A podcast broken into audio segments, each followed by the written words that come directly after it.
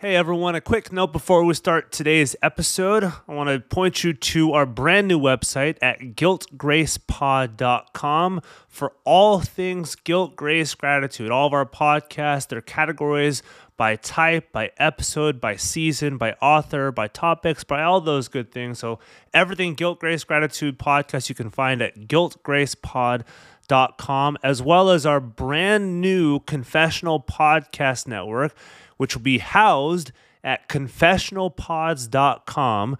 We have our inaugural set of podcasts who have joined us, and we have more who are coming on board pretty soon. And you can also find the Confessional Podcast Network on anywhere good podcasts are found. If you guys can help us in any way financially, go to guiltgracepod.com to give and donate. We have a lot of big plans for 2023 and beyond, and we would love for you to partner and support and build this bridge to confessional reform theology with us. Now, let's get on to this episode. Like what I say with more confidence is that Christianity itself does not lend itself to racism. Yeah. In part because when it, when it developed, the whole notion of race was not out there. You mm-hmm. know, we didn't have a notion of race in biblical times. Mm-hmm. So, so you know, you have that.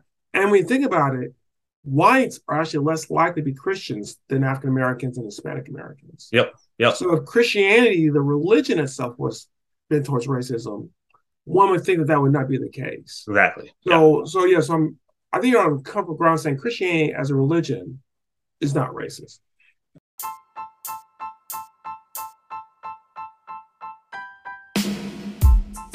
Welcome to the Guilt, Grace, Gratitude podcast featuring Peter Bell and Nick Fulweiler. This is a show about Christian doctrine for everyone from the historic Reformed tradition, delivered by two friends in an unscripted dialogue. Join us as we discuss how the finished work of Jesus Christ changes everything. Hello, everyone. Yet once again, it's another day of fresh grace and mercy. This is the Guilt, Grace, Gratitude podcast, sponsored by Logos Bible Software, where we bridge the gap to Reformed Christian theology for your listening pleasure. As you guys know, we're on a new season. We're doing apologetics this season. And this episode is going to be focused on racism and response to racism. Um, and we're going to have George Yancey on, mainly because he's written um, a recent book called a unifying alternative to color blindness and anti-racism. Uh, the main title is Beyond Racial Division, and it's published by IVP Press. So we'll have jo- uh, George help us with this conversation today. Uh, if you go to our show notes and hit the IVP Press link, you can get a copy for yourself of this book uh, that uh, George is mainly going to be referencing, or we're mainly going to be referencing. Both Peter and I just recently read, so we're bringing that uh, kind of into this conversation. Not limited to this book, but we're going to use it. Um, and then some other references how to contact us, how to find a local uh, Reformed or confessional church to call home or reference to somebody else. So click that link, type in your zip code, find the closest churches near you, uh, you can find out ways to how to uh, stay up to date with what we're up to, future episodes, things that are going on on a day-to-day basis, communication, or if you just want to email us, uh, it's guiltgracepod at gmail.com. You can go to Twitter and Instagram, same handle at guiltgracepod. You can go to YouTube and type in Guilt Grace Gratitude Podcast and hit subscribe. These conversations are automatically have a video attached to them. So if that's more your thing, YouTube, we do we got you there too. So um, other than that, we have uh, a thing called Bridge Builders. So you heard me say Logos Bible Software is our main sponsor. So there are uh, an example of a bridge builder, and then halfway through this episode, you'll hear some words from some of our sponsors who are other bridge builders. But if you're just a most of you guys are just an individual like you and I, uh, uh, and you wanted to donate to the show, uh, you could do that too and become a bridge builder. So you click that Patreon link and you can see the different levels of giving and how to do that. If that fits you and you're able to do it without taking away um, your giving at your local church. So we will jump into this episode here and let Peter further introduce George Yancey today. Yeah, we have Dr. George Yancey, who's professor at the Institute for Studies of Religion at Baylor University, specializing in race, ethnicity, and religion, which is part of the reason why we have him on the show today. Works to promote collaborative conversation or collaborative communication, which is a, actually a big theme in this book as well, as a solution to racial unrest. His books include Compromising Scholarship, One Faith No Longer, Hostile Environment, Beyond Racial Gridlock, and Transcending Racial Barriers amongst a, a, bunch of different articles that he's written and a, and a couple organizations that he helps as well. So thanks for coming on and talk about this topic, Dr. Yancey. Thanks for having me. Yeah, it's a, it's a pleasure to have you. We read your work. I've read a couple other things. I was pretty sure I read some stuff at Westminster um, about your work. Um, but maybe first to before we get into our questions, maybe tell our audience a bit about yourself, your interests, your background, and, and what you currently do. Sure. Yeah. So I've been writing on race ethnicity for quite a while, although I did take a, a long break. So about 20, 25 years ago, I guess, I started writing on race ethnicity mm. to a Christian audience and academically studying and doing research on that topic. Uh, about 2010, I decided I hadn't had enough writing about race and ethnicity. Hmm. So I decided I wanted to work on other things. And that's where I, you know, I wrote some of the other stuff that you cited, you know, on uh, compromising scholarship and such. Uh, 2020, you know, the summer of Floyd and mm-hmm. Arbery, uh, God kind of got me back into doing racial issues. You know, I, I thought I was done, but God said no. And that's what, that's sort of where I positioned myself to write uh, this book, Beyond Racial mm-hmm. Division, mm-hmm. where I, you know, looked at some of the changes that happened and so updated my approach, but also looked at some of the research hmm. that's out there. And so that's where I'm at today. Hmm. Awesome. Yeah. Because it's for those who are looking at this book or looking at reading more about racism, racial issues, all this stuff, it's um it's it's an extremely well researched book and it's not just like kind of anecdotal this is what i this is what i think but it's it's it's research which i think is really helpful for those coming into this um, you can go to different resources that he that he pulls from and um, different studies that he pulls from. But I mean, I really appreciated that where you it's which anecdotes are, are great, but like there's there's a lot of solid research put into this that you can look into and say, okay, this is there. This is where he gets it from. Maybe this is something I, I can look into myself as well. Yeah, you know, I, I I, I, am a social scientist, and so I, I, do want to pull from research. I'm a Christian, and so I pull from theology. Yep. And yep. well, there is a place for the antidote, but uh, but yeah, I uh, definitely want to. I want people to know it's not just my me thinking; it's what people other people have done with research that we're yeah. looking at too. Yeah, absolutely. Hmm. Yeah, and and uh, this question might be a little redundant, but uh, just think of it as more peeling the onion back on, on, the, yeah. on Peter's first question. So, with your background, you explained um, you're also uh, with your Christian faith, and you are Christian here in focus as well. Mm-hmm. So, you are a believer, uh, a fellow brother in Christ. And so, a little bit more about uh, the recent book. What, like, what what pushed you to write a book on the topic of racial division and better way forward, and some of the uh, maybe uh, uh, content that's in the book. Yeah, maybe to add on to that real quick, like because I know you've written on it 20 years before. So maybe like what got you into the very first place and also what yeah. got you into writing this book as well? Well, uh, you know, the thing that really got me involved with race in the first place was a broken relationship. Hmm. Uh, you know, I grew up and I felt that, yeah, I'm black. And yes, I faced racism growing up. Boss felt that, you know, I wasn't a slave. I wasn't living Jim Crow. Mm-hmm. So I'll face racism and I'll overcome it. Mm-hmm. And, you know, I got, got a college degree, first one in my family, was going to grad school, was successful there. And then I fell for a woman, mm-hmm. and uh, her mom, for a term, was just a racist. Mm. And so I felt, well, I could win her over, but I couldn't win her over. And that experience, I realized, was a very important turning point in my life because it showed me just how pernicious racism is and that you can't over, always overcome it. Mm-hmm. And that got me into studying racism, understanding it, understanding as a Christian. You know, back some of my Christian friends around me, I was disappointed.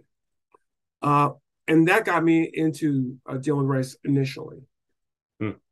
I got to where in 2010 I felt like I said all I had to say on it, so I wanted to study other things, so I did. Uh, 2020, for whatever reason, because you know we've we had we've had shootings before, we've had You, know, you had Michael Brown and, mm-hmm. and, and you had other shootings before. But something about the Arbery and then the the uh, Floyd just really kind of triggered something in me. And I uh I actually pulled away for a little while. When I got back, I found there was more interest in what I had to say. And I knew what was out there was not working. Hmm. So I felt a call, you know, do I get back into this? Do I jump back into this? And, and I kind of didn't want to. I didn't want to write another book. Uh, my wife actually wanted me to write the book, and I didn't want to write the book. Hmm. And so we compromised, and I wrote the book. Uh, you always listen to your wife. Yeah. Uh, but I think I think it was an important book to write because you know uh, I can refer people back to the book I wrote in 2006. I think it's very useful still. Mm-hmm. But still, you know, you want something updated, and I've learned more since then. Hmm. So that made me want to put something new out there that I think might offer a path away from what we're doing today, which is just polarizing ourselves. Hmm. Mm-hmm. Yeah, that's that's helpful background, and I think this is it's an important conversation to have, and especially for apologetics. And those may wonder like why, why are we talking about racism and apologetics? It's i think most people just think it's apologetic methods but we were talking pre-recording. This is i think this tends to be a more pervasive question among non-christians about the christian faith is that i, th- I think there's kind of this wrong assumption but an assumption nonetheless that the christians tend to be racist. And i think this is a, a question that we have to wrestle with and a topic we have to wrestle with and so that i think that brings me to the to the next question for those on the outside looking in, those who don't confess Christ, racism has cropped up as, as a big issue. And I think we've we talked to other people before. I think for for us who who we're not black, it's for us. I think it tends to crop up as an issue for us. But um, for those who've always dealt with this, it's always been an issue. Um, not as much with us, but especially around election season uh, and the candidates that evangelicals may endorse. Uh, so based based on your research and, and, personal experience, what do those outside the faith usually think about Christians around these racial issues? Yeah, there's there's you know I, have also studied anti-Christian bias uh, in that time after our study. Yeah, and that, that was mostly what this yeah question was prompted by. And, yeah. and yeah, and that is one of the common uh, one of the common perceptions of Christians is that they're bigoted, that they're racist, and, and that sort of thing. Uh, so so that that's pretty common. Now, you know, we'd be remiss not to say that there that there there's a racism problem within Christian Christianity. Mm-hmm. There is. Uh, the question is, is it worse in Christianity than, than outside Christianity? Mm-hmm. Uh, I think that's a mixed bag. Uh, I think there's some research that suggest that it may be, other research that suggests that it's not. Mm-hmm. So I think it's a mixed bag on whether it's worse or not. Like what I say with more confidence is that Christianity itself does not lend itself to racism. Yeah in part because when it when it developed, the whole notion of race was not out there. You mm-hmm. know, we didn't have a notion of race in biblical times. Mm-hmm. So so you know you have that, and when you think about it, whites are actually less likely to be Christians than African Americans and Hispanic Americans. Yep. Yep. So if Christianity, the religion itself, was bent towards racism, one would think that that would not be the case. Exactly. So so yeah. So I'm I think you're on comfortable ground saying Christianity as a religion is not racist. I think it's a mixed bag. I mean, I, I am thinking of research that that suggests that Christians are more vulnerable to racism. Hmm. You know how you define it. I can also think of research that shows, well, you know, uh, what we call intrinsic Christianity is not that vulnerable to racism. Extrinsic Christianity is. Uh, so I think that that's a mixed bag uh, as far as we look at Christians. And, and to the degree it's a mixed bag, I think it it, it is a, uh, a a uh, I don't know how how to put this uh, a confrontation for us as to why it, it is a problem hmm. that we have this problem with racism since our religion does not lend itself to that. Yeah, I think that's something a challenge to us. That's probably what I'm looking for a challenge to us. Yeah, to really think about those sort of things. And at least historically, it hasn't been the case because Christianity came from the Middle East, um, mm-hmm.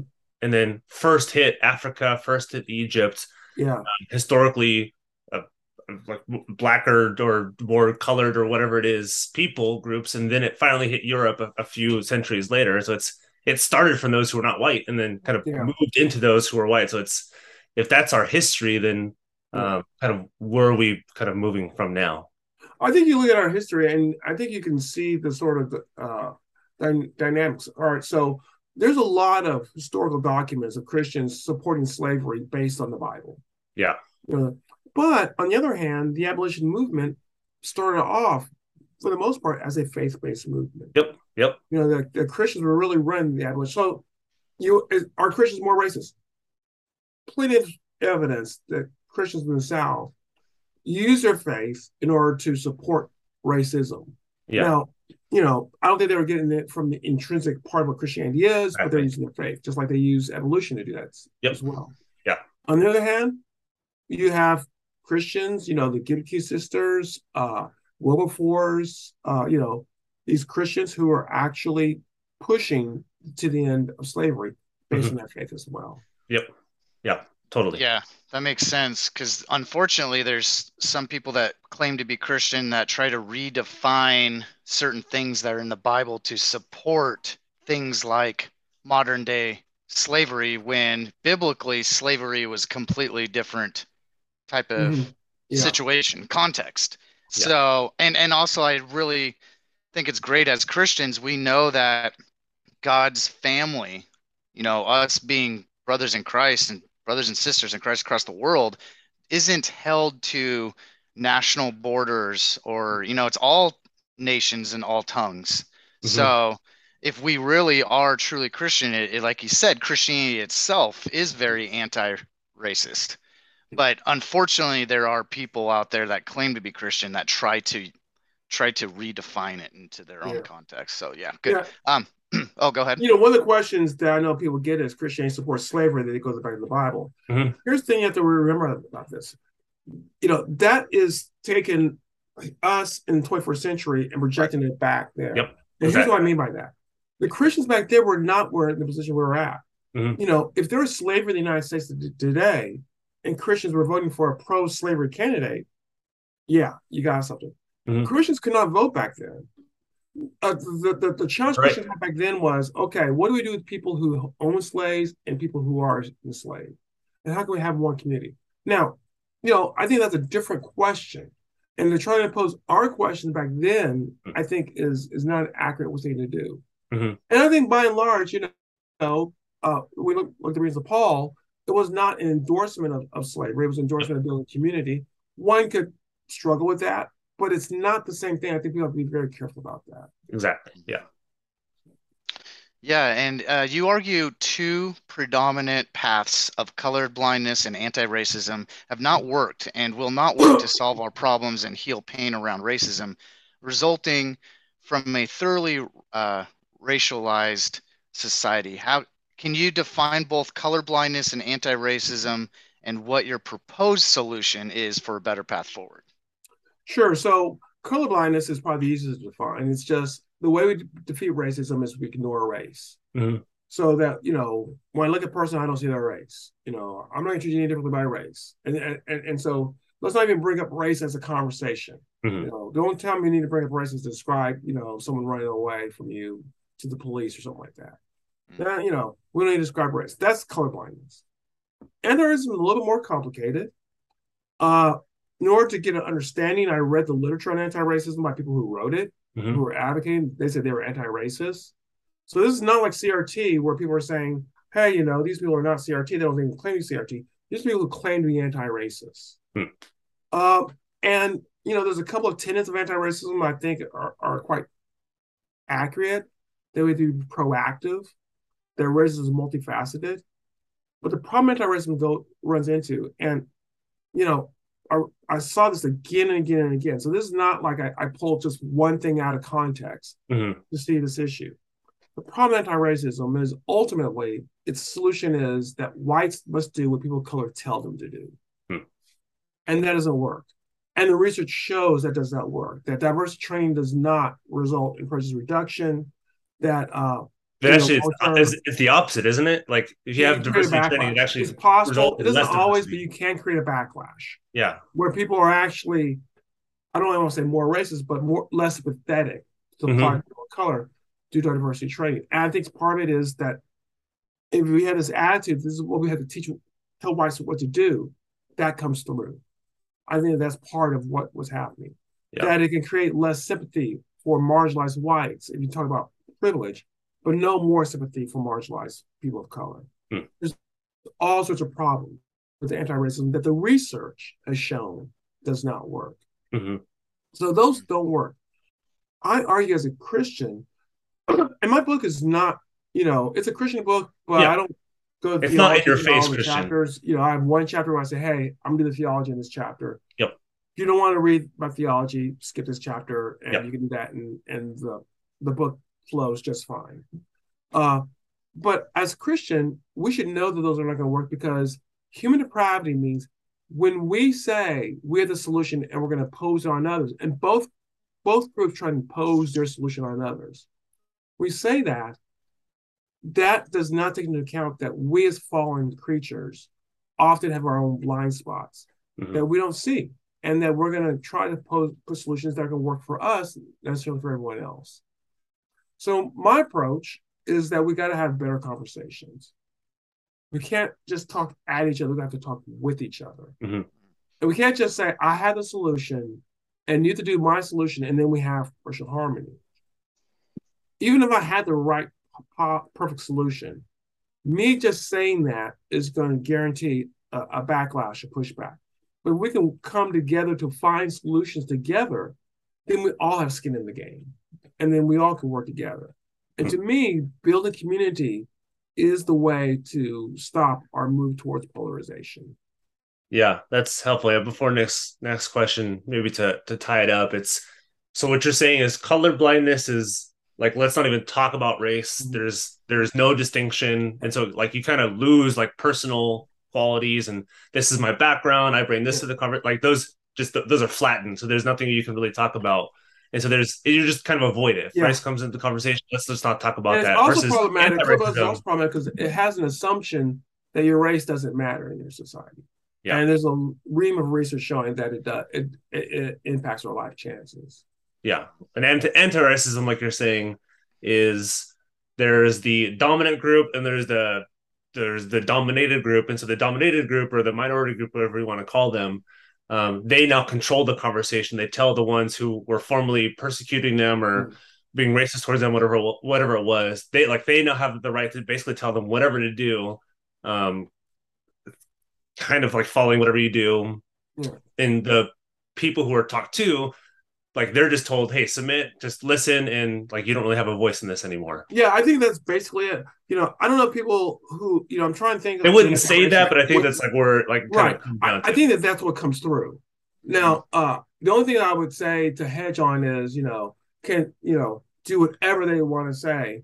I think some people would hedge on that, saying, "No, no, we're not saying that you know like you have to kill yourself or something like that." I mean, I think yeah. people could take that to a ridiculous amount. But if you really look at the literature, I mean, literally, it's like, hey, whites, why aren't you doing what people of color want you to do? Why aren't you giving money? Why aren't you listening and trying to do better? Why aren't you, you know, you know that that that, comes across again and again. Yeah, it's just a one way conversation they may, they may hedge, dialogue. Yeah, you know that, that they the people can say in literally anything, and yeah. some people would hedge at that, but you know it really comes across that the role of whites is to do people of color want them to do. I think gotcha. the assumption would be that people of color would not be unreasonable, which once gotcha. again does not take into consideration human depravity.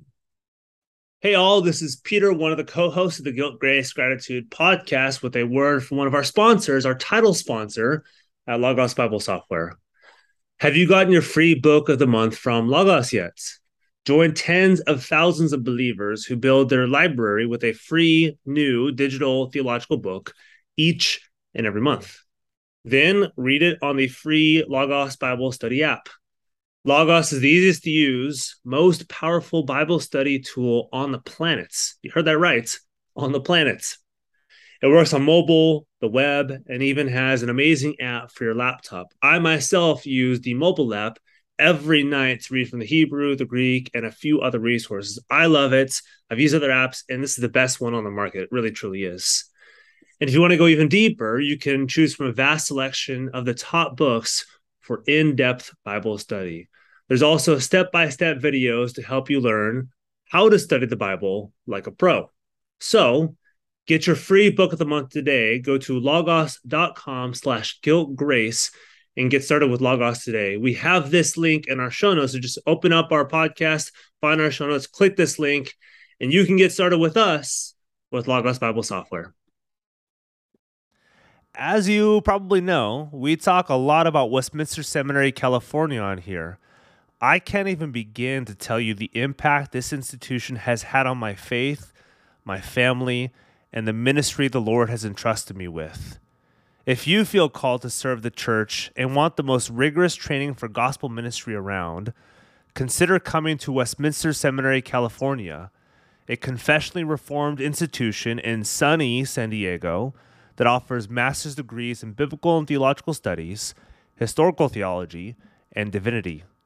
Westminster's approach to ministry education emphasizes a mastery of the original biblical languages, maintaining a small student to professor ratio, a laser focus on face to face education, coupled with an understanding of the importance of having pastor scholars with decades of ministry experience train the next generation of servant leaders for the Church of Jesus Christ.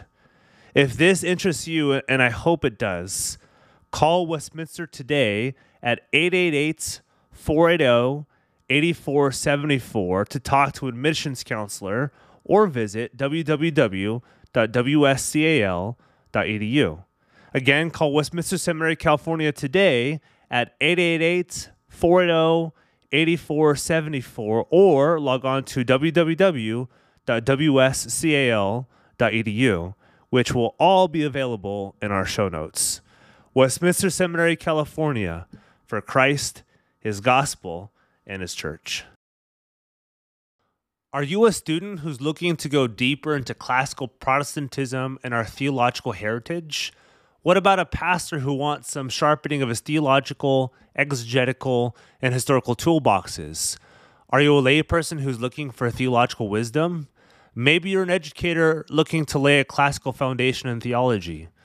The Davenant Institute seeks to retrieve the riches of classical Protestantism to renew and build up the contemporary church. And key to this mission is their educational arm, Davenant Hall. In an age where much theological education both overlooks the riches of church history and keeps students in debt, Davenant Hall is reimagining theological education. They take full advantage of digital technology to make high quality theological education affordable via online classes. Davenant offers an M.Lit in classical Protestantism with the standard and pastoral ministry tracks, and a brand new PhD program in partnership with Union Theological College and Davenant Hall supervisors. Yet they insist that in person fellowship is key to Christian formation. So, to that end, they host regular residentials at the Davenant House Study Center in the beautiful Blue Ridge Mountain region of South Carolina. Registration for spring 2023 classes running April to June are now open, but registration closes March 29th. Fees start at just $225 for a 10 week class with a two hour Zoom class from expert professors each week. Classes include the Reformation in the Modern World, a biblical theology of the sexes, Augustine's City of God, and so many more. These classes look incredible. Visit www.davenanthall.com to find out more or www.davenantinstitute.org for more information about the whole organization or go to our show notes and click on the link.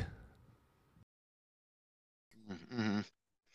And inevitably, with this topic, at some point, uh, politics is going to be part of the conversation. It's kind of mm-hmm. in our yeah. culture, in our waters. It's going to be mixed in.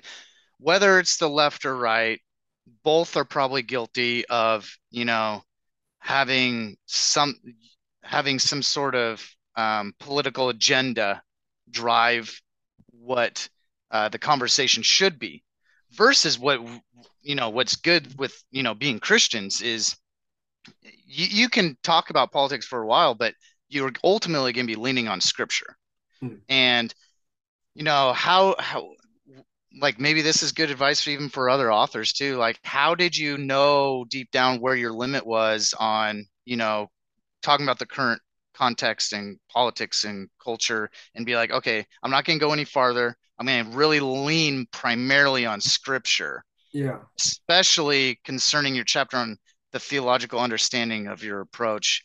Um, mm. are there parts of scripture that you find most helpful, even not just in this book, but in your life that you turn to the most often? Yeah, I, you know, uh, as as I think about it, I I think that uh, I try to avoid partisan politics in this book. Mm. You know, I really try to avoid because Mhm. I think that I don't want to signal to this book. This book's for conservatives. This book's for liberals. hmm Uh, I, Yeah. And I, uh, I think you thread that needle pretty well. what? I think you thread that needle pretty well. It's, Well, it's I try. to You know, I, I try to yeah, stay out of the, the current politician political Yeah. situation of the day. Yeah. I- you know. I didn't know there's one session where I asked people why they voted for Trump because I wanted to illustrate, you know, listening to others. Other than that, I really try to stay away from from politics because I don't think that that is the solution either way. Uh, I, I I think that what what is key is uh, well, I think there's a danger. Uh, and I know sometimes Christians have have done this too, and I'm not excusing us. There's a danger in being so confident you're right that you can do whatever you want to get people to follow along. I think that happens in our politics and our race, racial conversations and a lot of things. I enter this thinking, you know, I have my I have my own uh, arguments, I have my own ways I think, but I am not 100% sure I'm correct. So I have to leave it open for the fact that I need to be corrected sometimes. Hmm. I think if we approach everything like that, then we can learn and we can work together. I think when we are confident that we cannot learn from others, I think that's when we have problems. Yeah. Um, so so oh before we move any um just kind of the last part of the question too any parts of scripture that you're kind of be your lifelong favorites that you keep going back to Huh. Uh, you know, I, I look at the themes that I see, you, you know, as far as human depravity. Uh, you know, the Bible talks about, uh, you know, that we should esteem others before ourselves. Uh, you know, as far as a specific Bible verse, I can't think of one off the top of my head, but these are just, you know, I come back again and again on on how, uh, as Christians, our job is to recognize the depravity, Mm. to to uh, to to uh, value others, to, to serve others, you know, image bearers, uh, and to see them in that way. Uh, and that's the sort of what try, what I try to use to keep me humble. Cool. Yeah, and that that bridges well into to my question because knowing that we're depraved, knowing that we're sinners, there is going to necessarily be some blind spots that we we don't. You, you said this yourself too, uh, and as I think as well, and it's harder for those who are on one side or the other to admit that there's strengths on the other side, which is Yeah. something that you talk about in your book. Um, so, h- how is it like? What what are both some potential blind spots as well as possible strengths? in both the colorblindness, quote unquote, and anti-racist, quote unquote, camps. And, and attached to this question, how how would you, and you, you talk about this in your book, how would you best engage in conversation with people who align with either camp?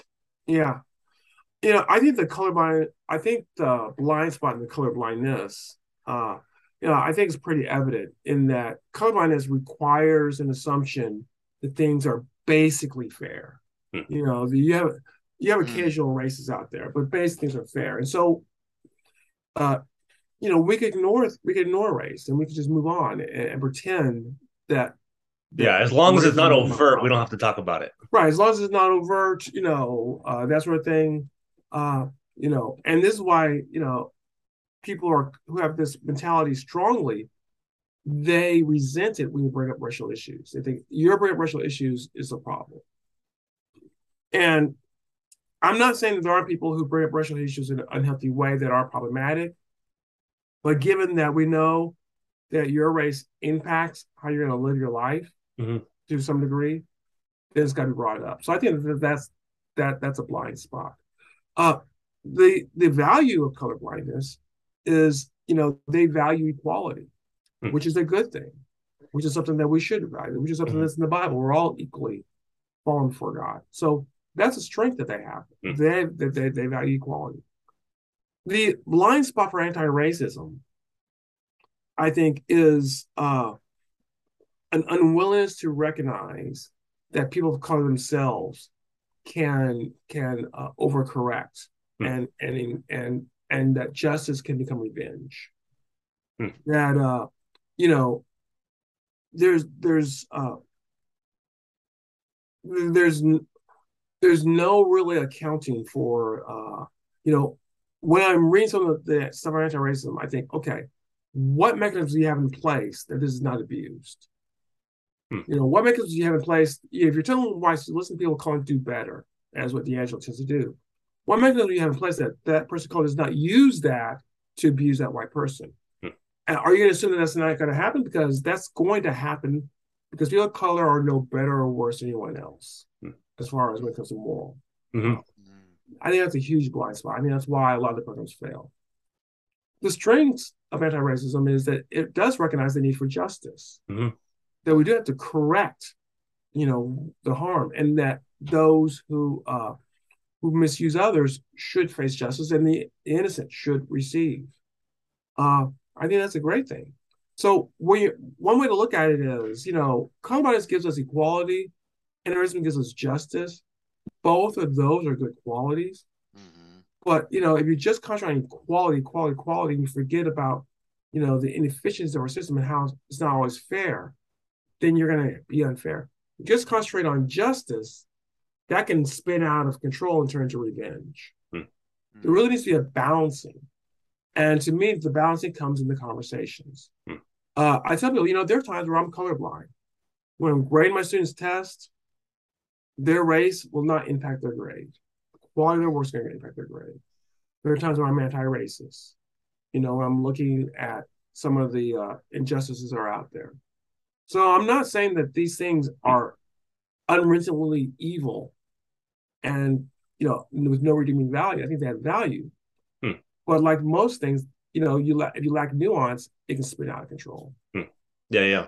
You talk about in your book too, before next next question, that there's some of the organizations that you're part of or that you've seen that have done this well. So maybe if you can Yeah. shout out like how, how has this been done well Yeah. that we can look to? It's like, oh, this is a good example of, of how we can do this. You know, there there's an organization out. I think it's in uh, Los Angeles uh, called Game Changers that brought together people with the community and police officers, and at least they've had some short term success with that.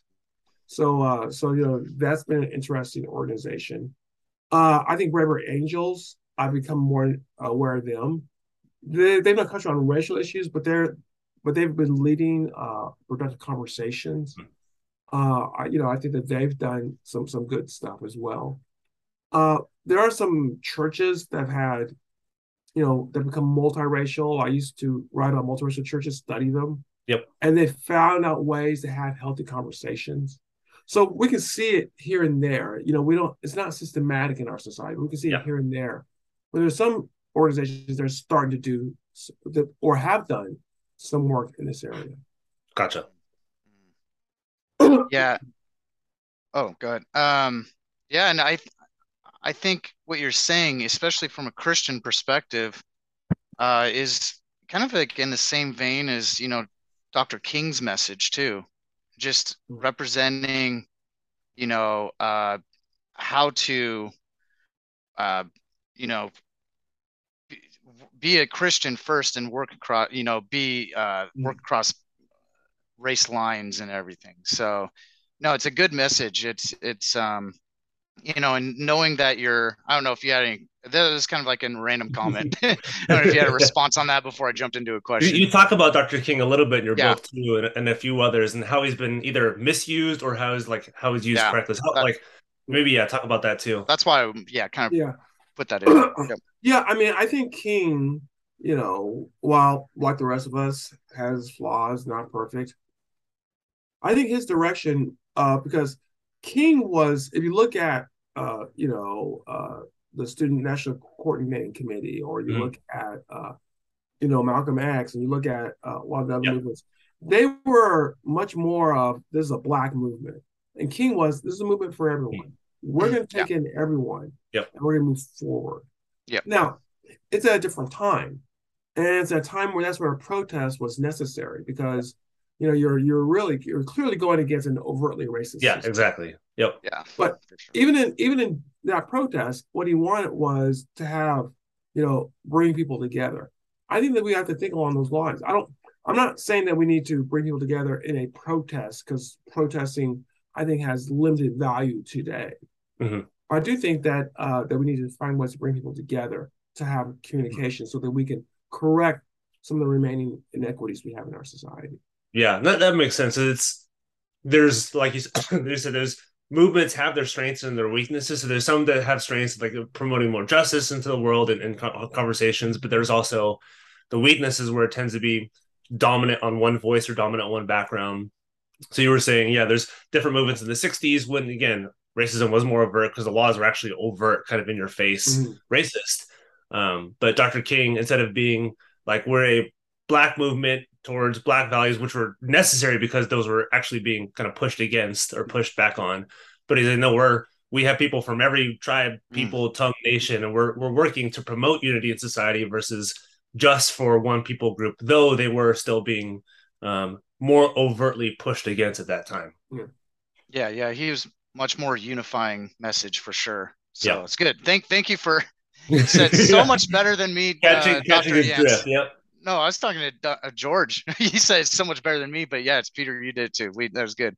Um, so uh, your book or any book focused on racism, uh, ethnic division, culture, you see it on the bookshelf, it might trigger some people. It might like stir something up. They might have some sort of reaction from all sides. It's just kind of maybe a human. I don't know if it's in the culture today where it's just like out there so much where people might have a natural reaction to it. Um, how do you hope your book will both edify Christians and you know this is kind of like an apologetics episode mm. um, and those who may see Christians as racist and again kind of the most common critique I hear from atheists or non-believers is saying oh the Bible promotes slavery you know, and they have an un- they don't have an understanding. Like, or, or Christians the- vote for racists, or Christians vote for people who don't believe in unity. Well, well, and and the kind of the response is like, well, Mister Atheist, have you ever read the Bible? Do you know the biblical definition of slavery in the Bible? How it's different than today? So, is Christianity a racist religion? Is or is it actually our best way forward for all races to unite in the worship of Jesus Christ? That was a pretty easy question. Well, all right. Let, let me first go back to you know how I hope to edify Christians. Yeah. Yeah. Uh, I think that, as you probably know, that we are probably in a post-Christian world right now. Yep. Mm-hmm. That uh, you know, Christian, you know, we can go into exactly how that's happened and, and what it looks like. We're in a post-Christian world where being a Christian isn't necessarily to your advantage in our society, whereas right. in the past it was more likely to be to your, to your advantage. Yeah. So you know, we have this post-Christian world. Uh, any post-Christian world, people are not going to come to your churches just because they feel obligated to. You know, 40, 50 years ago, people felt obligated to go to church. They don't, they're not going to do that. And, you know, maybe you could reach them there even if they weren't a Christian. So people are going to come to church or come to us if we offer them something they can't easily get outside the church. Mm-hmm. I believe that Christianity offers the keys to deal with racism. Mm-hmm. If we lived it out, then in a post-Christian world, we are offering people something they're not getting outside. And you, you know, can't get outside. Yeah. When you when you uh, just imitate, be it colorblindness or anti-racism, what the world's doing, why would people need to go to church for that? Yep. So I think, you know, if we were serious about having productive conversations and solving problems and taking leadership in solving problems, in the post-Christian world, I think that's going to open up doors to talk to people about Christ. And even if it doesn't open all those doors, at least make people not as hostile towards Christians. You know, there are some people who are going to be hostile no matter what. They hate Christian Christians, Christianity, yep. fine. But there's people who don't care, but they could become more hostile, to become more accepting. At least those individuals, we would show them, hey, there's something here to that. Mm. So I think that that that you know is something that we have to do. We do the work, but we can become more powerful witness in the post-Christian world. Mm. You know, I've I've touched on Christianity is not a racist religion. That you know that I think it's silly to even talk about that since race wasn't even a concept. Right. Christianity is being birthed. and yep. people who want to say Christianity is a racist religion. I think you can argue Christians are more racist mm. Than other mm-hmm. Christians. You can look at some data. That's different than Christianity is that, That's that that's different. Uh, I so I think that we have to, uh, rather than uh, leading, I don't know, protests against CRT or something like that, we should be encouraging people to have honest discussions. Yeah. Uh, I think we need to approach this differently. You know, I, th- I think that we need to approach this as, hey, you know, argument depravity means that whatever solution we're offering probably has weaknesses and blind spots. We need to talk to each other to find better solutions. Mm. We need to be, at the forefront of pushing that. That's not going to disarm everyone's going to make that claim of Christians being racist. But more and more people, if we did that, more and more people would say, hey, the way you want to deal with racism, you, the Christians are doing with that. Mm. They're dealing with that. They're doing it with a healthy way. Mm. That I think over time can change the perception people have of Christians. And not everyone, once again, but enough people to where this notion of Christianity being linked to racism will go away. Mm. And then finally, you know, yeah, we don't have Christians pushing slavery today in the United States, but people would argue some of the what our voting patterns are mm-hmm. problematic. You know, I don't want to get into partisan politics. What I will say is that regardless who you vote for, if your candidate calls out, you know, is, is if your candidate is is engaging in rhetoric that is harmful, hurtful, alienating, dehumanizing, Christians need to call that out. You may call out and say, you know, I'm still going to vote for you, but you should not be saying this. Yeah. Because if you don't call it out, then you begin to own that rhetoric.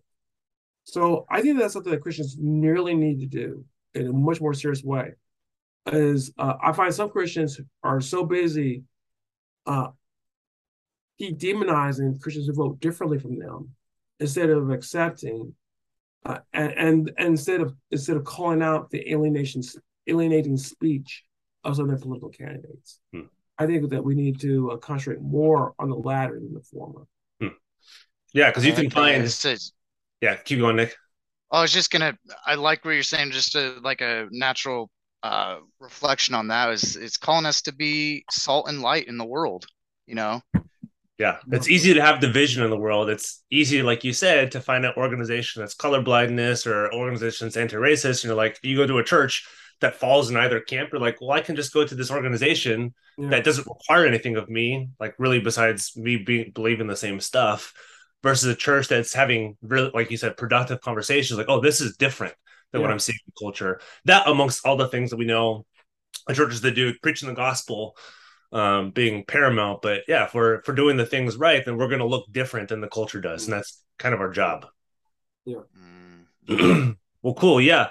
Uh, bef- before we end this, kind of last question, um, unless you guys have anything else to add to this, but last question is you reference some of your other works and some other stuff that you've um, written and maybe that you're still writing or whatever it is, but um, where can you point our listeners to to stuff that maybe you've written that you think may be helpful for them to read and, and engage with to to help this conversation keep going to where they can continually kind of have this in front of them as okay how can i engage in conversations around this in a, in a healthy and productive way yeah i do have a website georgeyancey.com that you can look and i i post you know my books many of my books i don't know if i post all of them many of my books on that uh, you do go to J- George Yancey, spelled Y N C E Y, not C Y. There's actually mm-hmm. a George Yancy out there, C Y, that people with. Mm-hmm. Uh, live for great fun. Uh, so yeah, I mean, so that's maybe we can see some of the stuff that I've written, you know, uh, as far as on race and on anti-Christian bias and and, and that sort of thing. Uh, so yeah, I'll just point there. Um, obviously, you can do, do Amazon, do a search for me on Amazon as well. Cool. Well, Dr. Yancey, thanks for thanks for talking about this. Thanks for your research and and thanks for what I mean. What I think both Nick and I would agree on, and obviously you would agree on since you wrote the book. Um, but really, a truly like a better way forward mm. than just kind of these two kind of opposite camps, kind of yelling at each other, mm. saying, "Hey, you're doing it wrong. No, you're doing it wrong. Let's let's figure out a better path forward." But yeah, thanks for your research on racism, for anti-Christian bias, these things that we can have more productive conversations on. Thank you, and God bless. Thank you.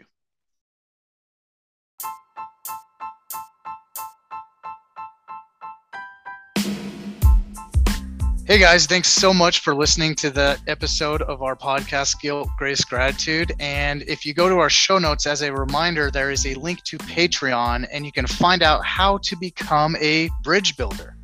Yeah, we've got five different support levels, and the levels go from uh, just a, a, $5 donation to help keep the lights on and, and get some equipment, all the way up to you guys get to be part of our decision making process for episodes for content, for authors, for guests, whoever it may be.